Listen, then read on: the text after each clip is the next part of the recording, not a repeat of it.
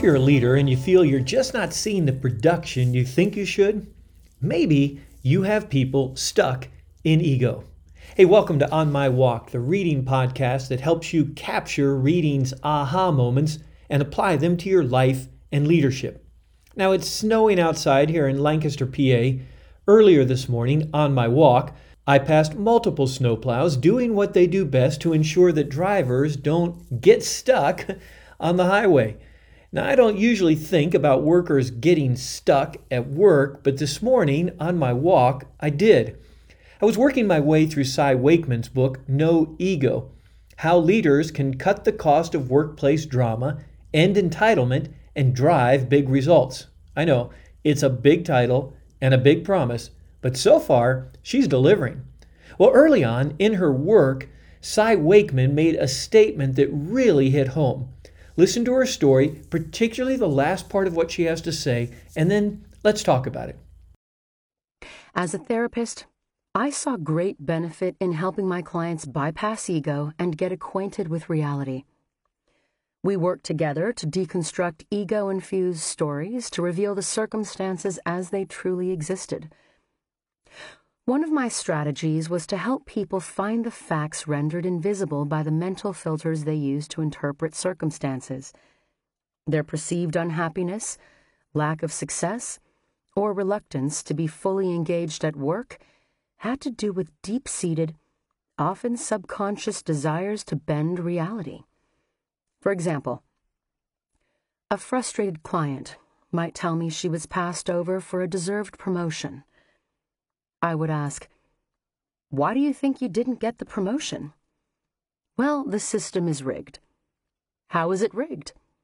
Well, for one thing, my micromanager boss makes it impossible for me to be successful. He's always checking up on my work. What happens when he checks up? Well, a lot of times I am behind on my work or about to miss a deadline. But it isn't always my fault. What did you see the other person doing to get a promotion? Well, she sucked up. She stayed late and worked with other people to make sure she got her assignments done on time. In fact, she did whatever the boss asked her to do. She was always in the boss's office, filling him in about her work. Oh, and she got a master's degree. My client unwittingly listed a lot of great ways to show the boss you're ready for a promotion. Have you talked to the boss about what you might do to be in a better position to be promoted? Well, no, I haven't. I've been too mad. Maybe if you want the promotion she got, you could willingly do what she did. What is the reality behind the lack of promotion? Was the system really rigged, or was my client's thinking stuck in ego? What might the story have been if she did her work on time, kept the boss informed on projects, and continued her education? Okay, let me read you that last paragraph again. She writes What is the reality behind the lack of promotion? Was the system really rigged, or was my client's thinking stuck in ego? What might the story have been if she did her work on time, kept the boss informed on projects, and continued her education. Oh, that's good. You know, I'm only a few pages into Wakeman's book and already so glad that someone had recommended it to me, and I want to recommend it to you. And here's why it's tied to my aha moment, which is leaders help their teams get acquainted with reality. They don't let them stay stuck in ego. Now, Cy Wakeman helps leaders help their teams define reality, and this is so important.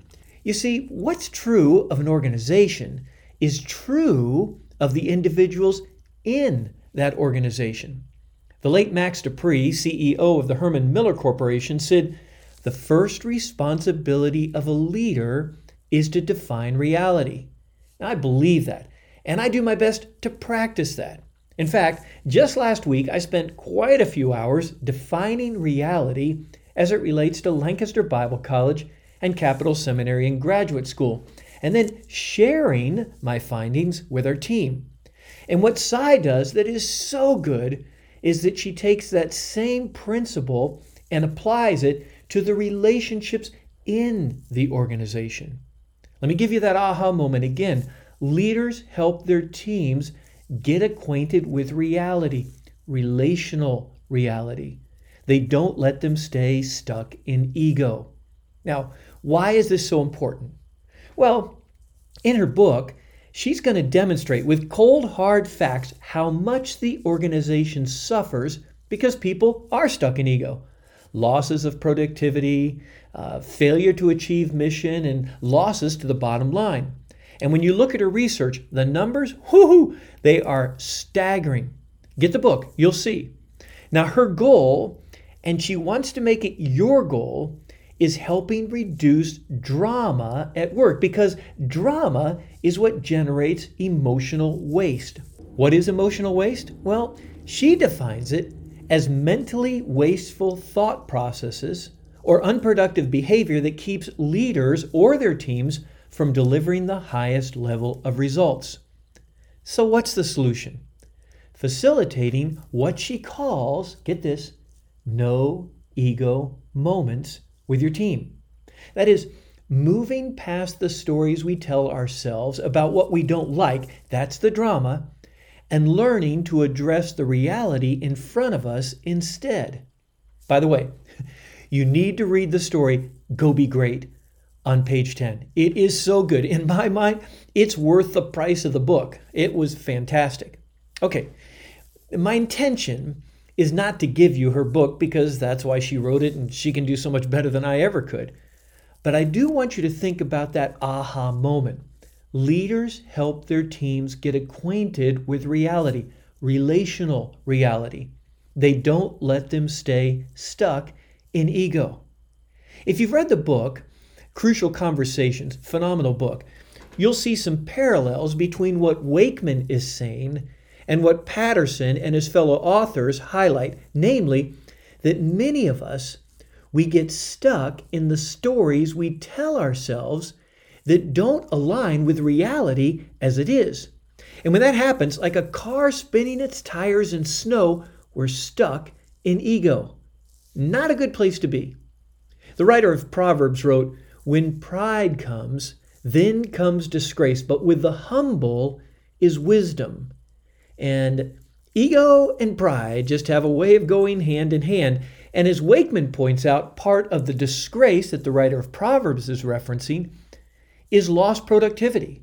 Productivity that could have been more effectively utilized if workers or their bosses weren't stuck in ego. So, leaders help their teams get acquainted with reality, relational reality. They don't let them stay stuck in ego. And Cy Wakeman is going to show you how to walk that process. And that is my thought on my walk with the insightful Cy Wakeman and her book, No Ego.